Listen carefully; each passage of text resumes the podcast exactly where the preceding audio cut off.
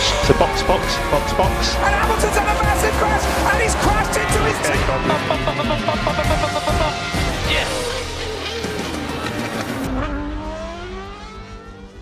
Herkese merhaba. Podstop Podcast'in 5 kırmızı 1 yeşil serisinde bu bölümde Portekiz Grand Prix'sini konuşuyoruz. Bu hafta Deniz ve ben Burak sizlerle beraberiz. Deniz, Portimao hakkındaki düşüncelerin neler? İstersen ilk başta pisti konuşarak başlayalım. Valla ben Portimao'yu beğendim. E, tabii ilk defa yarış yapılmasından dolayı hem pilotlar hem takımlar çok yabancı geldiler buraya.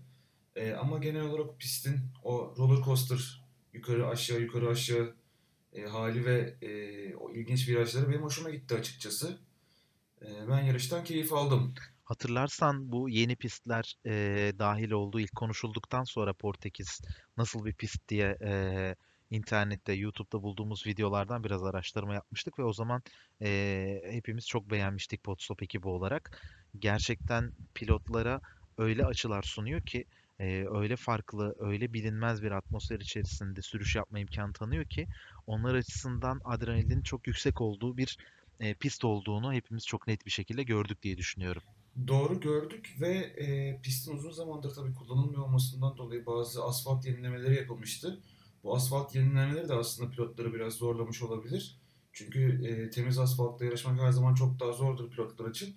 Ama bu noktada bir şeyi ben bir e, değinmek istiyorum. Bu eleştiri gibi olabilir mi bilmiyorum ama e, her pistte mutlaka bir tane DRS bölgesi oluyor. Yani özellikle bu pistte baktığımızda o çok uzun bir start finish düzlüğünde bir DRS var ve ee, yani o DRS mesafesini yakaladığın an önündeki e, pilotla, öndeki araçla diyelim, arkadaki araç DRS'i açtığında mutlaka geçiş yapabiliyor. Yani eğer doğru yakınlıkta açarsan %100 geçiyorsun. Yani bu çok kolaylaştırıyor yarışı. Ee, belki de hani bazı Twitter'da vesairede de bunu gördüm. Ee, bu tarz çok uzun düzlüklerin olduğu pistlerde e, bu tarz uzun düzlüklerden DRS'ler kaldırılabilir mi? Yani illa her pistte DRS bölgesi olmak zorunda mı? E, bu da yakın zamanda tartışılabilecek bazı konulardan biri olabilir diye düşünüyorum. Bunun yanında biz de pist tanıtımında e, bundan bahsetmiştik. Pilotlar bazı sürüş e, bölgelerinde özellikle yukarı doğru tırmanma bölümlerinde neredeyse yolu göremeyip e, sadece gökyüzünü izleyerek e, yarışa devam ettiler. E, bu da zaten birçok pilotun e, hem yarış esnasında e, kara bulutları görüyorum. Acaba yağmur mu geliyor söylentilerini de e, ortaya çıkarttı. E, dolayısıyla pilotların pist üstündeki geçiştense daha farklı konularda odaklanma e, fırsatları oldu bu hafta yarışta. E, ama ne olursa olsun bence birçokları tarafından Portekiz e, oldukça keyifli bir atmosfer sunarak ileriki yıllarda e, olası pistteki takvimdeki değişikliklere göz kırptığını bize hissettirdi diye düşünüyorum. E, sıralama turlarında çok sıkı bir pol pozisyonu mücadelesi vardı. Ee, özellikle iki Mercedes ve e, Max Verstappen arasında çok sıkı bir yarış geçtiğini düşünüyorum sıralama turlarında. Ee, bu hafta sıralama turları deyince benim aklıma hep şu geldi. Birçok pilot e, ve Lewis Hamilton da aslında bu taktiği kullanarak pole pozisyonunu kazandı. Ee, Birçok pilot e, ilk ısınma turundan sonra iki adet hızlı tur attı. Yani iki adet zaman turu attı ve ikinci zaman turunda derecelerini daha iyi noktaya getirdiler.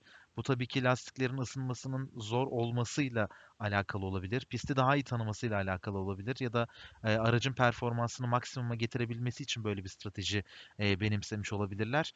E, ama tüm bu e, aradaki rekabetin ve yarışmanın doğrultusunda önce Bottas, sonra Verstappen, sonra Hamilton, sonra tekrar Bottas'la e, değişen bir e, pole pozisyonu mücadelesi oldu ve son olarak 1.17'nin altına düşen 3 pilot ilk 3 sırayı tamamladılar. Lewis Hamilton, Valtteri Bottas ve Max Verstappen olarak. Bu sene zaten görmeye alıştığımız bir senaryoydu. E, yine ilk üçü e, kapattılar. Burada tabii Mercedes çok e, ayrı bir kulvarda yarıştığını görebiliyoruz herkesten farklı bir şekilde. E, bu şekilde olacağı belliydi ama Q3'te tabii Lewis Hamilton'da Bottas'ın o çekişmesi gayet keyifliydi. Evet. E, Bottas'ın orada e, tek zaman tur attı diye hatırlıyorum ben. İkinciyi atmaktan atmamıştı. Atmak istemedi galiba. E, o belki onun bir hatası olabilir. E, onun haricinde ama Lewis Hamilton yine e, bütün antrenman turları Q1 ve Q2'de gerisinde kalmış olmasına rağmen çok da iyi bir e, son tur atarak e, sıralamada yine pole pozisyonunu aldı. E, bu tabii antrenman turlarında Bottas'ın iyi dereceler yapıyor olması sıralama turlarında ve yarışta onu kötü mü etkiliyor acaba? Acaba soru işareti de e, düşünülebilir. Bottas bence bu hafta bir kere daha tek turda ne kadar hızlı bir pilot olduğunu ve Lewis Hamilton'ı ne kadar çok zorlayacağını e, kanıtladığını düşünüyorum ben. Çünkü e, birçok Formula 1 severinde yaptığı yorumlarda Bottas'ı e, sadece bir bot gibi görüyorlar. E, Lewis Hamilton'ın yanında, önünde, arkasında olan bir pilot olarak görüyorlar. Ama Bottas sıralama turlarında bence o rekabetçi olma görevini fazlasıyla yerine getiriyor ki bu hafta da bu şekilde gerçekleşti. Bunun dışında sıralama turlarında önemli bir dikkat çekici olan nokta Ferrari Portekiz'e getirdiği sezonun son güncelleme paketiyle birlikte aracı daha sürülebilir bir hale getirdiklerini gördük ve bunu da sadece her zaman olduğu gibi Charles Leclerc üzerinden gördük. Antrenman turlarında önce Leclerc'te bu ayarları denemişlerdi. Ayarların çalıştığını gördükten sonra Sebastian Vettel'in aracına da bu güncellemeleri taktıklarında e, Vettel'i de ön sıralarda izlemeye başlamıştık. Fakat sıralama turlarına bu performansını yansıtamadı. Maalesef yansıtamadı. Bu yeri gelmişken konuşalım ya Ferrari içinde de gerçekten e, bazı problemleri görüyoruz. E, Vettel ve Leclerc aynı aracın verilmediğine dair bazı söylentiler çıkıyor. Tabii bu takım tarafından sert bir şekilde yalanlandı ama daha sonra Fetel de zaten ayrı yani farklı araçların verilmesinin söz konusu bile olamayacağını aynı aracın verildiğini ama Leclerc'in ayrı bir ligde ayrı bir yerde çok aracı sürdüğünü söylemişti. Burada sadece şöyle bir yorum yapılabilir. Tabii farklı aracın verilmesi çok doğru olmaz da bazı güncelleme paketleri bir pilota daha erken gelebilir, diğerine daha geç gelebilir ama seneye e, Fethel'in takımla beraber kalmayacağını düşünürsek belki e, aracı sürmek konusunda bazı ufak tiyolar ya da önümüzdeki seneyle alakalı bazı bilgilerin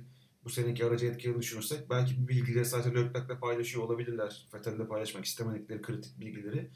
Yani belki sadece bu etkiliyor olabilir aracı sürme tarafındaki rahatlığı konusunda ama e, Leclerc gerçekten hem sıralama turlarında hem de yarışta e, kusursuz bir performans sergiledi bugün. Zaten bildiğimiz gibi Ferrari takımı takım içi ve spor içindeki politikaların her zaman göbeğinde olan ekiplerden bir tanesiydi. Dolayısıyla ben e, bugünleri yaşayacağımızı aslında e, haftalar öncesinde, e, 4-5 yarış öncesinden itibaren daha doğrusu e, pandemi döneminin sonrasında Sebastian Vettel'in takımı e, bırakıp e, takımın Vettel'le devam etmek istemeyip e, Aston Martin'e geçişin açıklanmasıyla birlikte e, sanki planlanan bir senaryo gibi adım adım e, oradaki politikayı izlediğini düşünüyorum. Araçların farklı olup olmama konusu gerçekten çok büyük bir rekabet durumu e, ve ciddi bir söylenti ama bunun gibi noktalarda genelde diğer takımlar rakiplerini gözlemledikleri noktada bunun gibi açıkları bulup bu konuyla ilgili protesto başlatabilirler. Bu konuyla ilgili farklı yaptırımlarda bulunabilirler. E, ilerleyen günlerde e, rakip takımlardan buna yönelik e, herhangi bir itiraz olacak mı? Bir inceleme gelecek mi? E, bunları da beraber göreceğiz. E, ama e, pist üzerinde gördüğümüz performansa bakılırsa e, araç Charles Leclerc'in daha çok sevdiği, onun açısından daha sürülebilir bir e, şekilde güncellendiği net olarak söylenebilir diye düşünüyorum. E, eğer senin için de uygunsa e, yavaştan yarışa geçelim. İlk defa koşulan Portekiz'deki Grand Prix'de, daha doğrusu Portimao'da ilk defa koşulan Portekiz Grand Prix'sinde start gerçekten çok hızlı geçti. Çok e, enteresan başladı. Pilotlar yaklaşık 2-2,5 tur boyunca bir türlü e, kendilerine konum bulamadılar. İstedikleri yerlere, griddeki pozisyonlara oturamadılar. Sürekli e, liderlik değişti, ikinci değişti. Arka sıralarda çok fazla değişiklikler oldu. Dolayısıyla aslında dengesiz başlayan bir yarış oldu. E, ve bunun en büyük etkilerinden bir tanesi de senin de az önce bahsettiğin gibi e, asfaltın yeni dökülmüş olması, asfaltın üst kısmının çok kaygan olması ve starttaki hafif hafif atıştıran yağmur ile birlikte yumuşak lastiklerin kendine has özel performanslarını pist üzerinde göstermeleri diye düşünüyorum. Sen böyle genel anlamda bakıldığında startı nasıl gördün, nasıl yorumluyorsun? Tabii start öncesinde biz yumuşak lastiklerin daha elverişli olacağını biliyorduk kalkışa ama bu kadar fark edeceğini gerçekten ben açıkçası tahmin etmiyordum. E, çünkü ciddi bir şekilde e, yumuşak lastik olan araçlar kendilerini öne atarken e, orta hamurlar e, biraz olsun e, zorlandılar diyebiliriz. Gerçi yarış ilerledikten sonra orta hamur olan araçlar daha avantajlı konuma geçtiklerini gördük ama yarış başlangıcında startta e, yumuşak hamurlar kendilerini öne attılar. Burada tabii senin söylediğin gibi yumuşak lastikleri çalıştırmak çok önemliydi ve e, aslında çok çalışmasına gerek de kalmadı lastiklerin. Çünkü hem hafif hafif atıştıran bir yağmur vardı hem senin de söylediğin gibi asfaltın üstünün kaygan olması e, avantaj sağladı. Ki zaten e, hemen başta sen de söyledin o pilotlar daha kendilerine konum bulamadan önce e, McLaren'lar kendilerini çok ciddi bir şekilde öne attılar. Ve tabii e, efsane e, Kimi Reis de kendini 11 sıra kadar öne atarak böyle hani eski Kimi'yi bize hatırlattı diyebiliriz. Kesinlikle Kimi Raikkonen'in zaten yağmurlu havalardaki performansları çok özel olduğunu biliyorduk. O da bunu ne kadar avantajı çevirebileceğini gösterdi. 16. sıradan başladığı yarışta e, ilk iki tur içerisinde 11 sıra birden kazandı. E, ilginç bir şekilde en ön sıralarda e, bir Alfa Romeo'yu uzun süredir izlememiştik. Herhangi bir pit, pit stratejisindeki değişiklik olmadığı sürece Kimi Raikkonen bize eski günlerinden e, yine özel bir performans sergiledi ve çok özel bir e, start alarak herkesi teker teker geçerek ve hepsini pist üstünde ve iki tur içerisinde geçerek ne kadar özel bir pilot olduğunu bize bir kez daha hatırlattı. Bunun dışında startta Mercedesler arasında bir savaş oldu. E, Hamilton önde başladı. Daha sonra Bottas öne geçti. Onu yakaladı. Sonrasında geriye kaldı. E, bir ara Verstappen'le e, çekişmeye başladılar. E, ve sonrasındaki değişiklikler doğrultusunda e, pilotların birbirlerine yaptığı hamleler doğrultusunda Hamilton tekrardan liderliği alarak e, o esnada da lastikleri iyi bir çalışma aralığında oturtarak e, ön sırada yavaş yavaş farkı açıp uzamaya başladı. E, ben özellikle bu kadar kaotik başlayan, çok dengesiz başlayan e, yarışta e, Mercedes'in bu konuda çok hassas olabileceğini ve e, kendi pilotlar arasında bir e, kim vurduya giden bir mücadele içinde kalmayacaklarını düşünmüştüm. E, nitekim onlar da bu konuda çok dikkatli davrandılar ve pilotlar arasında en ufak bir temas yaşanmasına ya da e, aralarında farklı stratejiler olmasına izin vermeden yarışı devam ettirdiler.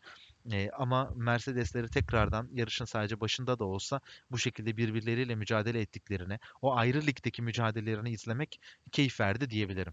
Uzun zamandır da şeyi görmüyoruz yani sadece Mercedesler değil e, genel olarak gridde e, aynı takım araçlarının birbiriyle kaza yaptığını ya da birbirlerine çok e, yarış dışı bıraktığını bu sene yanlış hatırlamıyorsam bir Ferrari de gördük büyük takımlarda. Onun yüzden çok fazla görmedik diye hatırlıyorum. E, yarış oturduktan sonra senin söylediğin birkaç turluk o ne oldu ne oldu belirsiz turların ardından e, Bottas'ın aslında rüzgar koşullarını çok fazla uyduramadığını aracın ve hani lastik performansını bir şekilde lastikleri kullanamadığını gördük. E, Hamilton'a da yaklaşık 25 saniye kadar e, kaybettik. Tabi burada e, Hamilton'ın da o istek ya o gün adam uyanmış yani demiş ki ben bugün çıkacağım o pistte gideceğim e, şey startta hani böyle çok güzel kalkamasam birazdan sonrasında açıklamada yaptı. Yani geçilsem bile bir şekilde yarış üzerinde, pist üzerinde bir şekilde geçeceğim ben Bottas'ı ve e, ben bugün tekrar kazanacağım mı adam zaten bize e, bu yarışta gösterdi. Yine kusursuz bir e, yarış gösterdi. Yarış izletti bize kendi tarafında. Tam da zaten bunların savaşından sonra bir ara Carlos Sainz'ı liderlikte gördük. E, o da yanlış hatırlamıyorsam bir ya da birkaç tur belki de lider olarak yarışı sürdürdü. E, yine başlangıçta bahsettiğimiz gibi yumuşak lastik performansını sonuna kadar kullandı. E, her ne kadar e, gridde başlangıçta 7. sıradan start almış olsa da onun da liderliğe kadar yükselmesi, önündeki pilotları geçmiş olması gerçekten özel bir performanstı. E, ben o anları izlerken acaba önümüzdeki yıllarda Ferrari'de iyi bir araçla birlikte buluştuğunda e, bu noktalarda nasıl bir e, tutum ve tavır sergileyecek, nasıl davranışlar olacak? Bunları da birazcık düşünerek, hayal ederek izledim. Eminim tifosiler de buna benzer hayallere kapılmışlardır. E, nitekim daha sonrasında Mercedes'in, Red Bull'un üstün performansları, McLaren'in yetmediği noktalar birleştiği zaman tekrardan gerilere doğru gelmeye başladı. Ama Portimao bize e, Carlos Sainz'ın liderliğini de birkaç turda olsa izletmiş bir performans sergiledi diye düşünüyorum. Ya o zaten liderliğe çıktığında orada kalmayacağı kesin tabii ama gerçekten dediğin gibi tifosiler tarafında keyif veren bir durumdu. E, son birkaç yarışta özellikle Ferrari'nin gerçekten bu güncellemeleri getirmeden önce e, kötü araçla yarıştığı e, yarışlarda çok ciddi komik caps'ler falan dönmeye başlamıştı. Sainz böyle ben ne yaptım seneye bu Ferrari'ye gideceğim nasıl süreceğim ben bu aracı falan diye böyle. E, ama o dönemde tabii Sainz de kötü gidiyordu. E, ve hani herkes bir soru işareti vardı ya acaba Sainz gerçekten bu koltuk için doğru aday mıydı vesaire diye. E, ama bu yarış özelinde gerçekten 7. başladığı yarışı ilk turda gerçekten yumuşak lastiklerle beraber birinci sıraya kadar yükseldi. Tifosileri sevindiren ve eski Sainz'i hatırlatan bize gösteren bir performanstı. Onunla birlikte aslında aklımıza Norris de e, ciddi bir fırlama yaptı öne doğru. E, onun da hani e, çok beklediğimiz bir durum değildi. İyi bir kalkışa 4 sıra kadar e, o da kazandı diye hatırlıyorum startta. Yani bu hafta aslında tabii sonra yarış kötü gitti ama başlangıçta e, McLaren için güzel bir yarış başlangıcı oldu diyebiliriz. Hazır Sainz'ın Ferrari ile birlikteliğini konuşturmuşken istersen birazcık Ferrari'ye detaylı olarak girelim. Ee, yarışı dördüncü sırada başlayıp dördüncü sırada bitiren Charles Leclerc yarışın başında çok fazla zorluk yoktu. Startın ardından hemen yağmur geldi.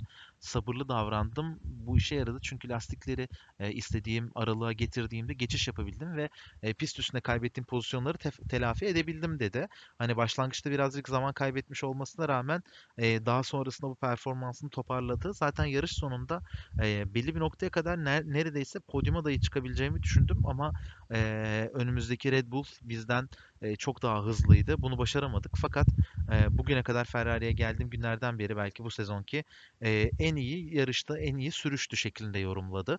E, Leclerc'in bu kadar iyi bir performans göstermesini aslında antrenmanlardaki performansından dolayı umabiliriz. Çünkü o aracın verdiğinin çok daha üstüne çıkma konusunda bu sene kendisini fazlasıyla kanıtladı. Ama yine de bu noktaya baktığımız zaman e, pist üstünde tur yemeyen 3 pilottan bir tanesiydi aslına bakarsak Lewis Hamilton'dan. E, ve bu açıdan incelediğimiz zaman Ferrari'deki son güncellemelerin Leclerc'in üzerinde çok iyi çalıştığını gördük ve ilerleyen dönemlerde Leclerc'in istediği araçlar yaratıldığında araçtan e, alınabileceğin maksimumunu alıp hatta daha üstüne çıkabileceğini bize bir kez daha gösterdiğini bu yarışta da görmüş olduk. Zaten Fethel'in söylediği o başka bir ligde aracı sürüyor dediği söze gerçekten katılmamak mümkün değil. E, yumuşak lastikle e, orta hamurla başladı, başladı yarısı zaten kalkışta bu şekilde startta bu şekilde bir geride kalması bekleniyordu. Yani geride kalabileceğimizi öngörüyorduk ama normalde önde başladığı yarışlarda geriye düştükten sonra tekrar o sıraları kazanamıyordu dediğin gibi. Ama bu yarış özelinde e, o kaybettiği yer sıraları lastikleri uygun koşullara getirdiğinde kazandığını gördük. O yüzden bu yarış Leclerc için belki de e, en iyi yarış diyebiliriz sezon boyunca. Evet e, podyuma çıktığı yarışlar olmuştu belki ama önündeki pilotların ciddi hatalar yaptığı ve yarış dışı kaldığı yarışlardı.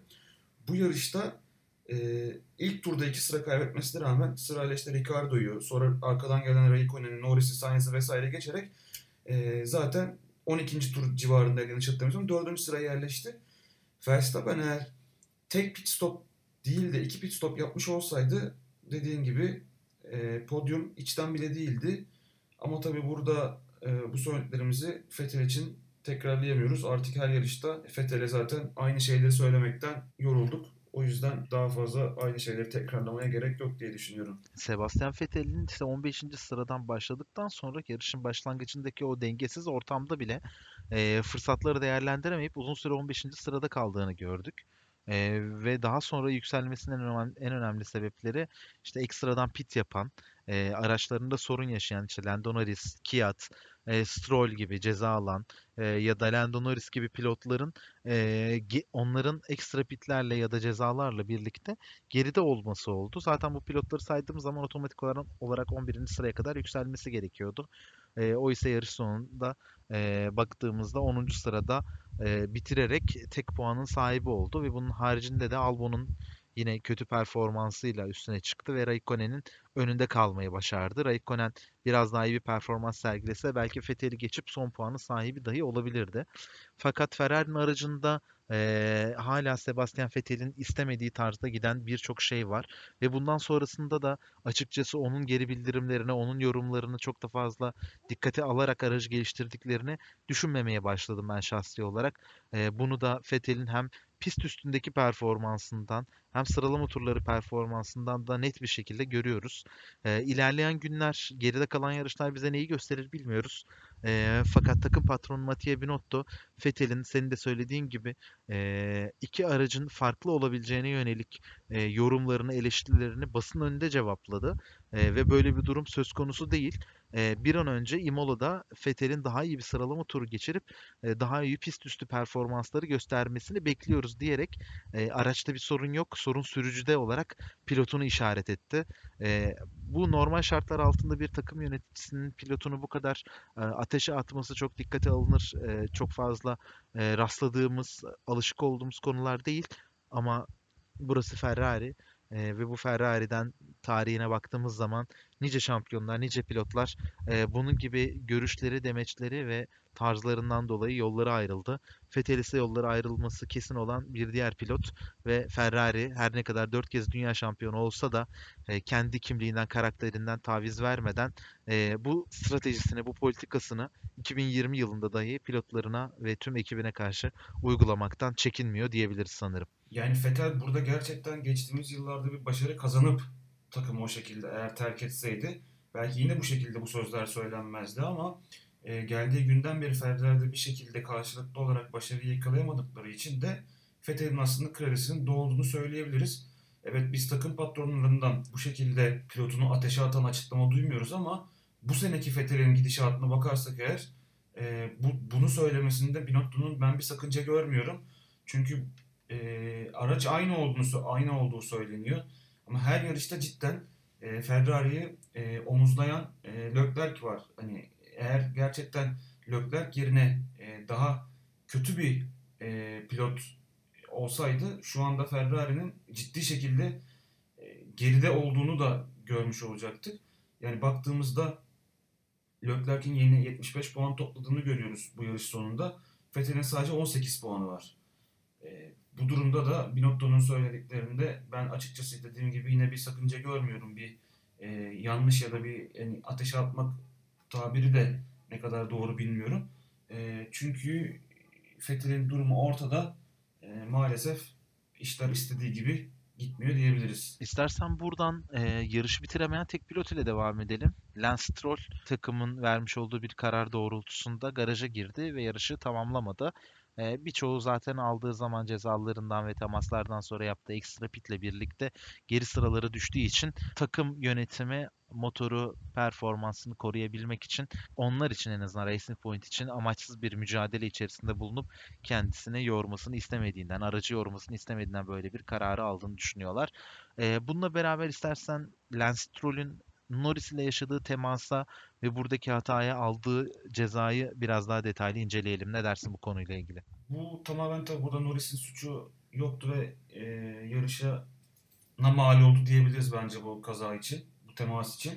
Ama sadece şöyle bir durum var. Belki o dengesiz geldiğini gördüğünde aynalardan e, bir yol verebilirdi belki Stroll'e. E, ama bir şekilde o temastan sonra zaten e, takım radyosuna da ciddi bir şekilde e, tepki verdiğini gördük. Yarış sonunda da bu verdiği tepkiden dolayı da aslında takım e, mühendisleri aracılığıyla da tüm Formula 1 camiasından da özür, dile, özür diledi aslında Norris.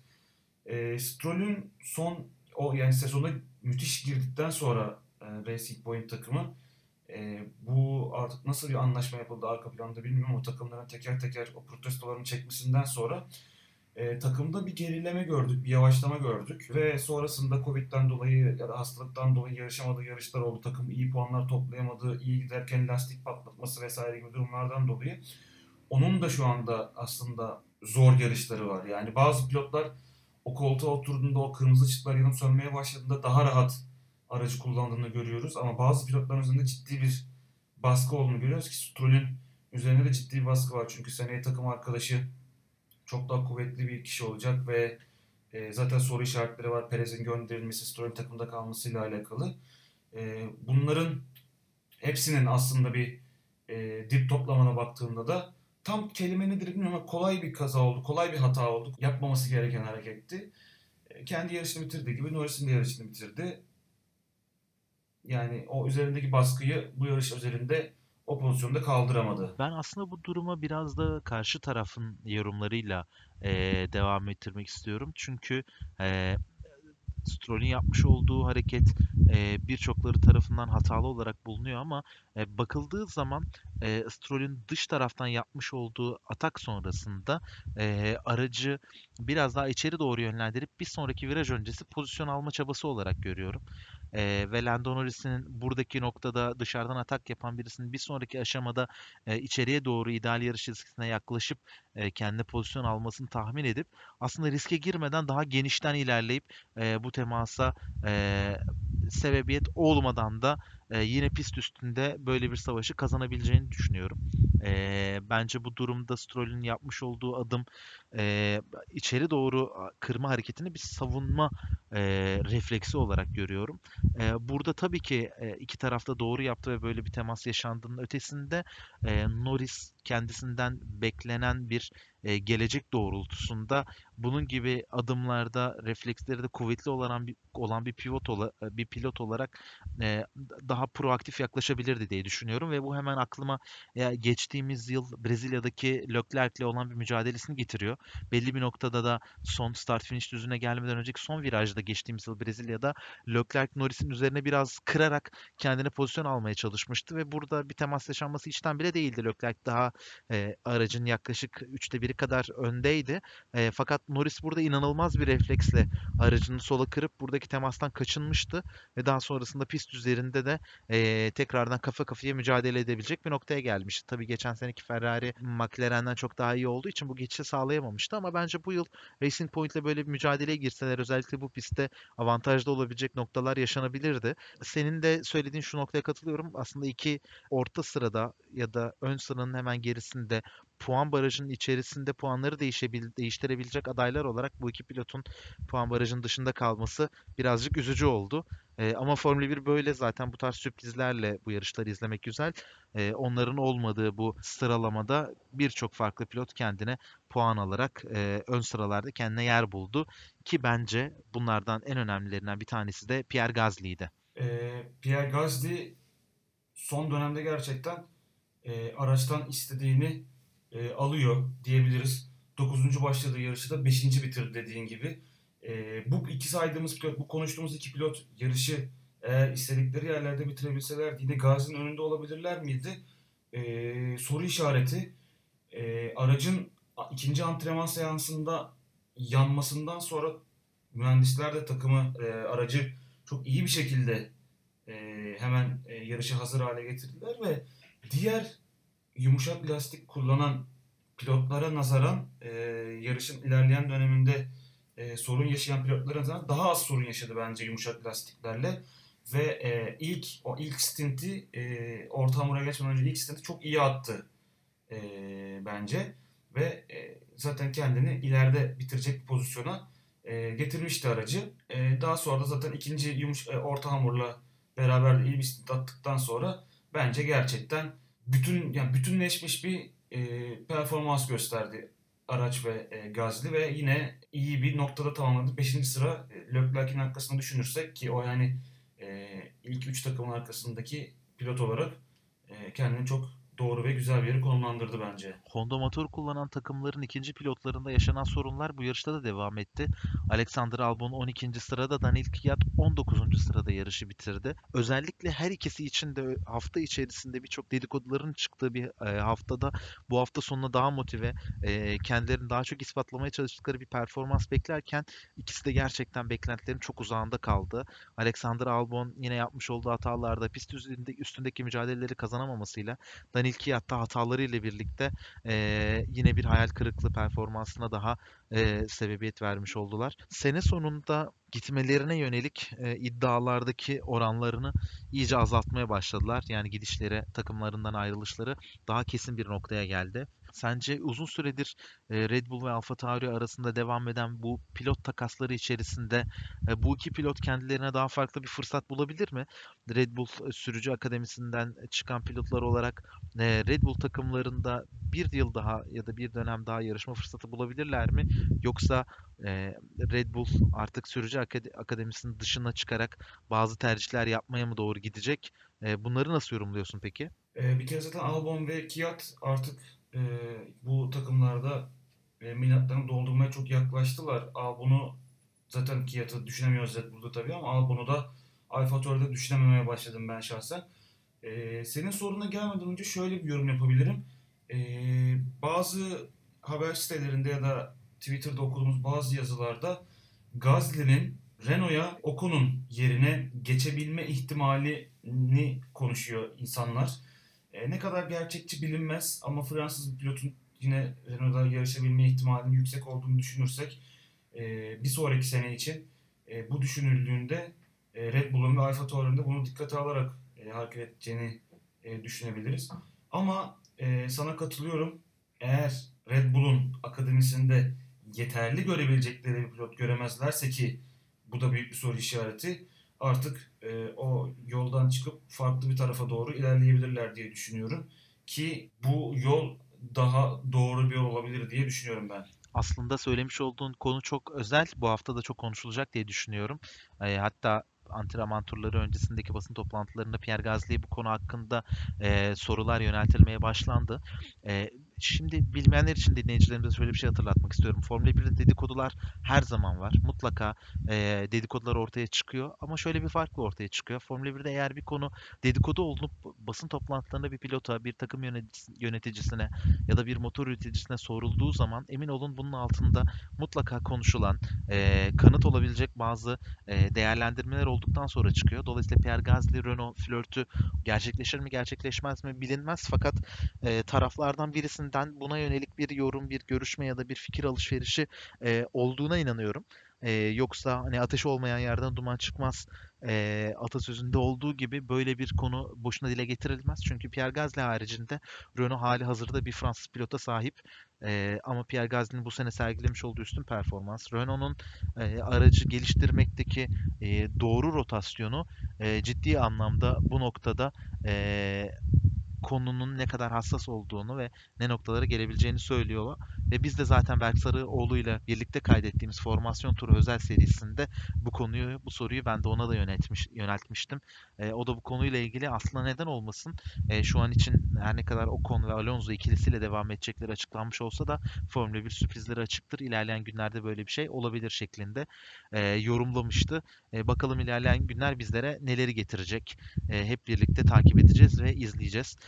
E, son olarak yarışla ilgili performans değerlendirmek gerekirse yarışı kazanan, tüm zamanların en çok yarış kazanan pilotu olan ve geçtiğimiz yıllardan beri devam ettirdiği rekorları kırmada doğru yolda ilerleyen ve birer birer tarihin sayfalarına imzasını atan Lewis Hamilton'ı özel bir şekilde konuşmadan geçmek olmayacaktır diye düşünüyorum. Ben bu konuyla ilgili şöyle bir şey öneriyle başlayacağım. Ee, insanlar e, sporun herhangi bir noktasında e, rekabetleri tatsız hale getiren e, başarılı sporcular ile ilgili e, in, izleyenlerden, e, dinleyenlerden ya da takipçilerinden o kişileri e, olumsuzlaştırma ve yenilmez olanı yenme konusunda bir e, motivasyonları oluyor. Lewis Hamilton da birkaç yıldır e, bu motivasyona birçok insanı sürüklüyor. Neden Hamilton yenilmiyor? Çünkü çok iyi aracı sahip. Çünkü e, performansını sürekli en üst seviyede tutuyor gibi gibi birçok eleştiriye e, sahip olabiliyorlar. Fakat eminim birçoklarınız e, Netflix'te görmüştür. David Letterman'ın e, sıradaki konuk adı altında bir programı var. Bir e, talk show programı. E, bunun ilk sezonda Lewis Hamilton orada konuk almıştı. Ben o programı izledikten sonra Lewis Hamilton'la ilgili düşüncelerim e, baştan aşağı olması çok büyük bir doğrultuda değişmişti. Çünkü e, motor sporları, pilotları, sürücüleri e, her ne kadar birçokları tarafından gerçek bir sporcu olarak tanımlanmasa da e, sporu hangi seviyede e, icra ettiklerini çok daha net anlattığı ve Lewis Hamilton gibi gerçekten hiçbir şeyi olmadan herhangi bir finansal desteği, herhangi bir background'unda e, ayrı bir özel bir e, sponsorluğu vesairesi olmadan gerçekten saf yetenekle buralara gelmiş bir pilotun hangi aşamalardan geçip neler başarabileceğinin e, çok güzel bir şekilde kendi hayatını anlatıyordu o şovda. E, izlemeyenleri mutlaka tavsiye ederim. Ve bunun doğrultusunda da Lewis Hamilton'ı daha farklı, daha özel bir şekilde izlemeye başladım. E, ve hafta sonunda Portekiz'de Michael Schumacher'in 91 yarışlık zaferini egale edip 92. yarış zaferiyle tüm zamanların en çok yarış kazanan pilotu olduğunda nasıl bir e, çalışma geçmişinden gelip, nasıl bir motivasyona sahip olup bu başarıları kazandığını gördükçe e, gerçekten böyle bir pilotu canlı olarak uzunca bir süredir izlediğimiz için kendimizi çok şanslı hissettiğimizi düşündüm. E, ve Lewis Hamilton'a saygı köşesinde senin sözlerine e, yer verelim. Seninle devam edelim bu noktada. E, Lewis Hamilton'a saygı köşesi gerçekten doğru bir tabir oldu bu kısımda aslında kaydımızı. E, çünkü biz tabii aslında ilk bu Formula 1 izlemeye başladığımızda Schumacher'le başlamıştı her şey. Çünkü o zaman Schumacher kazanıyordu ve e, daha küçükken bu yarışa bu, bu, bu sporu izlemeye başladığımızda hani Schumacher de o zaman bizim için e, tahtın sahibi. Ama sonra sonra aslında e, sporun bu olmadığını yani Formula 1 sporun aslında sadece kazanan kişinin e, yönettiği bir spor olmadığına dair e, şeyler görmeye başlamıştık. Çünkü Red Bull piyasaya girdi, Red Bull'un üst üste kazandığı yıllar oldu vesaire derken sonra e, Hamilton birden ortaya çıktı aslında tekrar. E, son dönemde e, araçla beraber tamamen bütünleşmiş şekilde ilerliyorlar. E, takım da tamamen bütün yatırımını, bütün planlarını, bütün e, yönünü Hamilton'a göre çiziyor. Dediğin konu e, çok tartışılır tabii. E, aracı iyi olduğu için kazanıyor. Yanındaki pilot e, onu yeteri kadar e, zorlamıyor. İşte Bottas'ın yerine başka pilot olsaydı Hamilton bu kadar başarılı olamazdı falan. Ya bunları artık kenara bırakmak lazım. Öyle olsaydı bu olurdu ya da şöyle olsaydı bu olurduları bir kenara bırakıp gerçekten Hamilton'ın e, bu muhteşem performansına e, şapka çıkarmak lazım. Gerçekten şu anda gridde bulunan e, pilotların e, birçoğu aslında varlıklı ailelerden geliyor ama e, benim bildiğim Hamilton ve Ocon gibi bazı gerçekten yetenekle beraber buraya gelen çok sayıda pilot yok. E, Hamilton'ın hatta babasını da bu 92. yarış zaferinden sonra birçok kez ekrana getirdiler. Çünkü Hamilton'ın buraya gelebilmesi için e, ciddi emek sarf eden e, kişi kendisi. E, işte kartine girebilmesi için evini işte mortgage'a krediye veriyor. Tekrar Formula 1'e gidebilmesi için bir daha kredi, bütün hayat kazancın birikimini yatırıyor falan. Oğluna inanıp bir şekilde buralara gidiyor. Gerçekten Hamilton'da bu günlerin hatırına şu anda bu sporu izleyen, bu sporu takip eden herkese e, bir amaç, bir yol gösteriyor ve bu amacı sağlıyor yani bu sporu izlememize. Gerçekten canlı bir şekilde izleyebildiğimiz için e, çok şanslıyız diyebiliriz. Özellikle bence en önemli ve en zor konulardan bir tanesini başarıyor. Bugün Sebastian Vettel'de benzer şeyleri görüyoruz. Sebastian Vettel 4 kez üst üste dünya şampiyonu olmuş bir pilot.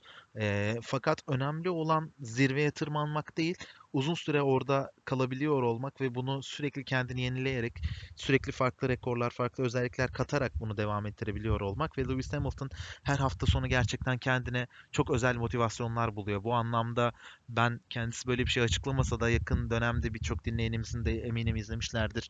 Daha önce de söylemiştim bunu. Michael Jordan'daki e, bu motivasyon e, bulma içgüdüsünün onda da olduğunu düşünüyorum. Gerçekten bir kazanan bir karakteri var. E, her hafta sonu farklı konularda motive oluyor. Lastiği patlıyor. Üç tekerle yarış kazanıyor. Kendisine ceza veriliyor. Geride olmasına rağmen mücadeleyi bırakmıyor. Ee, yeni kurallar çıkıyor. Motor modları yasaklanıyor. Tekrardan en önde kalıyor. Ee, çok sevdiği bir film yıldızını kaybediyor ve onun için yarışma motivasyonu oluyor. Derken e, her ne kadar rekorlar çok önemli değil dese de e, geçtiğimiz hafta sonu Michael Schumacher'in kaskı ona hediye edildiğinde ne kadar duygusal oluyor ve ben onu hayal ederek, onu izleyerek, onu örnek alarak bu başladığım bu sporda onu geçebiliyor olmayı sadece hayal edebilirdim diyor. Ve sürekli kendine motivasyon bularak zirvede kalmayı devam ettirmesi gerçekten takdire şayan bir hareket.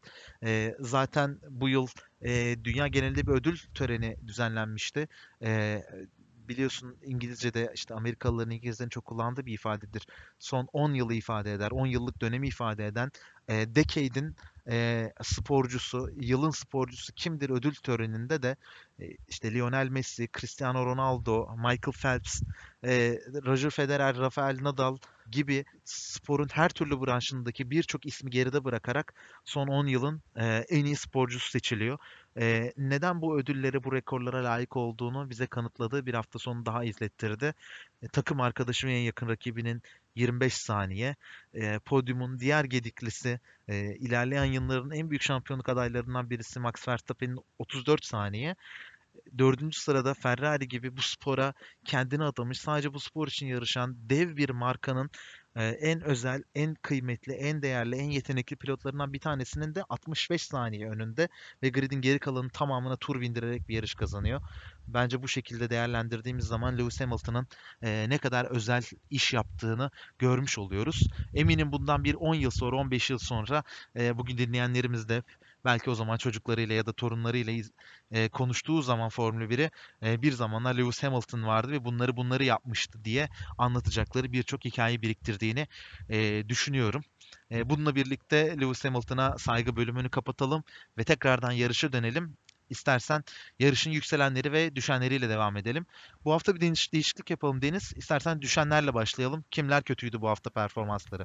Ee, bu hafta düşenler e, kategorisinde ilk sırada ben Racing Point'i koyuyorum. Çünkü zaten yarışı konuşurken de bahsetmiştik.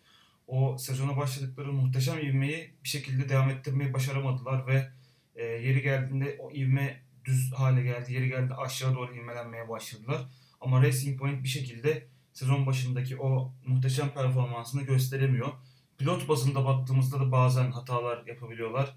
E, araçtan istedikleri verimi alamıyorlar. Zaten e, sırasıyla pilotlarının e, pandemik durumdan dolayı yarışamadıkları bazı yarışlar oldu.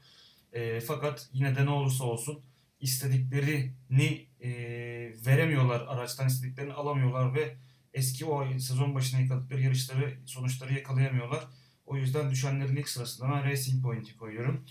E, düşenlerde ikinci sırada da e, yine ya- yarışı değerlendirirken konuştuğumuz bir diğer pilot Albon'u koymak durumundayız. Çünkü gerçekten e, takım arkadaşı Verstappen'in ciddi şekilde arkasında kalıyor. Artık bunu artık hem fikiriz bunu her yarışta görüyoruz ama bu yarış özelinde e, yaptığı hatalarla beraber puan barajına bile kendisini atamadı.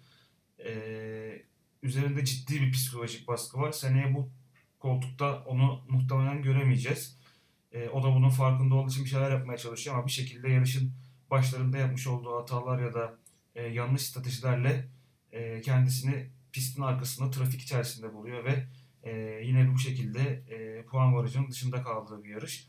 Düşenlere de aslında son sıraya daha önce alışık olmadığımız ve düşenlere ya da yükselenlere çok koymadığımız Michael Massey'i koyma kararı aldım ben aslında.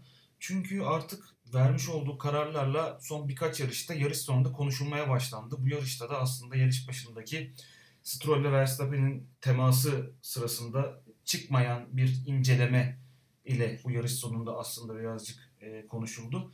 Ama bir yarışta e, güvenlik aracının geç e, içeri girmesinden tartışılıyor. Bir yarışta işte yarışı durdurmaya gerek var mıydı e, tartışılıyor. Bunun gibi birçok konu aslında tartışmaya başladı masa konusunda. E, biz yani bu yarışı değerlendirirken pist üzerindeki araçlar ve pilotlar tarafında değerlendirmeyi her zaman istiyoruz, konuşuyoruz. E, hakemi konuşmayı istemiyoruz derler ya aslında ona benziyor bu da. Ama e, son yarışlarda e, kendisinin ismini çok sık duyar olduk. O yüzden kötü şekilde duyar olduk, eleştirilir şekilde duyar olduk. O yüzden düşenler tarafında da son e, boşluğu da Masi dolduruyorum ben. Güzel bir yorumlama oldu aslında. Dediğin gibi ha- hakemin kararlarının bir yarışı, bir şampiyonayı bu kadar etkilememesi gerekiyordu. Fakat e, ciddi anlamda konuşmaya devam ediyoruz onları. Ee, yükselenlerle devam edelim. Yükselenlerin başında e, yarış sonrası sıralamayı da dikkate alarak Charles Leclerc ile başladık. Leclerc bu sezon dördüncü kez ilk dörde yarış ilk dörtte yarışı bitiriyor. Her ne kadar geçtiğimiz yılki sonuçlara göre e, daha kötü performans alıyor olsa da aracından bu seneki performanslar arasında en iyisini gördük. Ferrari'nin güncellemeleri tam olarak onun istediği bir e, şekilde yönlenmiş durumda. Takım ona çok güveniyor. O da takıma çok güveniyor. E, haftalar önce konuştuğu konularla ilgili sorunların teker teker giderildiğini ve bunu, bu giderilen sorunların da pist üstünde sonuç verdiğini gördük. Çünkü her zaman bu iletişimi sağlayabilmek ve bunu pist üstlerine aktarabilmek çok kolay değil. Charles Leclerc sürüşüyle bize geleceğin dünya şampiyonu adayı olduğunu bir kez daha kanıtladı. Ee, böyle bir yarışta Hamilton'ın çok üstün e, dominant performans gösterdiği yarışta tur yemeden yarışı tamamlıyor olması ve önündeki arkadaki pilotlara göre iyi performans sergilemesi, e, yarış üstünde kaybettiği pozisyonları gene pist üstünde kazanıyor olması onun bu haftaki performansının ne kadar önemli olduğunu bir, bize bir kez daha kanıtlamış oldu. Özellikle takım arkadaşı bu kadar zorlu günler geçirirken, puan barajına girmeye çalışırken, buraları zorlarken kendisinin bu şekilde bir performans sergilemesi onu sürücüler şampiyonasında da dördüncülüğe bir adım daha yaklaştırdığını düşünüyoruz. Şu an 5. sırada ve 75 puanda. Bir üstünde 4. sırada Daniel Ricciardo var. Sadece 80 puanda aralarında 5 puanlık bir fark var. Ee, bu sebeple Leclerc bu hafta sonunun kesinlikle yükselenleri arasında olan pilotlardan birisiydi. Bir diğer yükselenlerde olan isim hemen Leclerc'in arkasında yarışı bitiren Alfa Tauri'nin Fransız pilotu Pierre Gasly oldu. Ee, Pierre Gasly e, bu sezon ikinci kez üst üste e, ilk 6'da yarışı bitirmiş oldu e, ve e, 63 puanla e, şampiyonayı sürdürmeye devam ediyor. E, bu yarışı, bu puana ulaşması e, gerçekten çok özel. Alfa Tauri normalde orta sıra, orta altı diyebileceğimiz bir e, takım performans sergilerken Pierre Gasly e, hem sürüşüyle hem yaptığı özel işlerle bu sezon bir galibiyet çıkarttı e, ve sürekli olarak takımı ön sıralarda bulundurmaya devam etti. E, Portekiz'deki sürüşü de gerçekten çok e, olağan dışıydı. E, yumuşak lastiklerde müthiş bir hız sağladı ve e, bu hızı da pist üstündeki pozisyonuna yansıttı. E, ve bu sezon e, İtalya'daki Monza'daki galibiyetinden sonra en iyi ikinci performansını bize izletmiş oldu. Yükselenlerin son sırasında ise e, yaşlı kurt Kimi Raikkonen'i ekliyoruz. E, ya hiçbir şey olmasa bile Raikkonen'in ilk iki turki performansı bile onu yükselenlerde olmasını e, garantileyen performanslardan bir tanesi oldu. E, kendisi yarışı 11. sırada tamamladı. Bir puan alamadı. E, fakat Alfa Romeo gibi e, bir takımın özellikle Ferrari motoru kullanan bir takımın performansı bakıldığı zaman gerçekten araçtan her gram performansı sonuna kadar aldı. E, ve bu yaşta olmasına rağmen geçtiğimiz hafta Formula 1 tarihinde en çok e, yarış startı alan pilot rekorunu egale etmesine rağmen hala içinde nasıl bir savaşma ruhunun olduğunu bize bir kez daha gösterdi ve o e, özel yeteneğini e, sadece takım arkadaşına değil griddeki olan bütün pilotlara hatta en ön sıralara kadar e, bize bir kez daha kanıtlamış oldu. E, Sebastian Vettel'i de pist üstünde geçti eski takım arkadaşını fakat yarış sonunda e, belki takımın stratejisinden belki aracın artık daha fazla ilerleyememesinden dolayı bu sebepten dolayı 11. sırada bitirdi ve puan alamadı. Bakalım önümüzdeki yıllarda da e, Raikkonen'i e, Formula 1'de, gridde izleyebilecek miyiz, devam edebilecek miyiz? Yoksa bu özel performanslarını son kez mi izliyoruz? E, bilmiyoruz ama Raikkonen'in araç üstüne geçirdiği her andan e, keyif alınması gerektiğini bize bir kez daha kanıtladığını düşünüyorum. Yükselenleri de bu şekilde tamamladık. Lewis Hamilton'ın özel bölümü yaptığımız için program arasında onu bahsetmemize gerek yok diye düşünüyorum. E, yine insanüstü bir performans ile dominant bir galibiyet alarak Portekiz Grand Prix'sinde kazanarak Formula 1 tarihinin en çok yarış kazanan pilotu oldu Lewis Hamilton. Hamilton. Deniz çok teşekkürler. Yine çok keyifli, güzel bir yayın oldu. Önümüzdeki hafta Imola'da olacağız. Üçüncü kez İtalya'da yarış koşulacak. Yine 5 kırmızı 1 yeşil serimizde e, yarış sonrası analizlerimizi yapmaya devam edeceğiz. Hafta içerisinde e, sosyal medya hesaplarımızdan e, Imola'daki yarışın pist tanıtım videosunu izleyebilirsiniz, takip edebilirsiniz, paylaşabilirsiniz. E, ilerleyen haftalarda tekrardan görüşmek üzere. Hoşçakalın. Hoşçakalın. Thank you.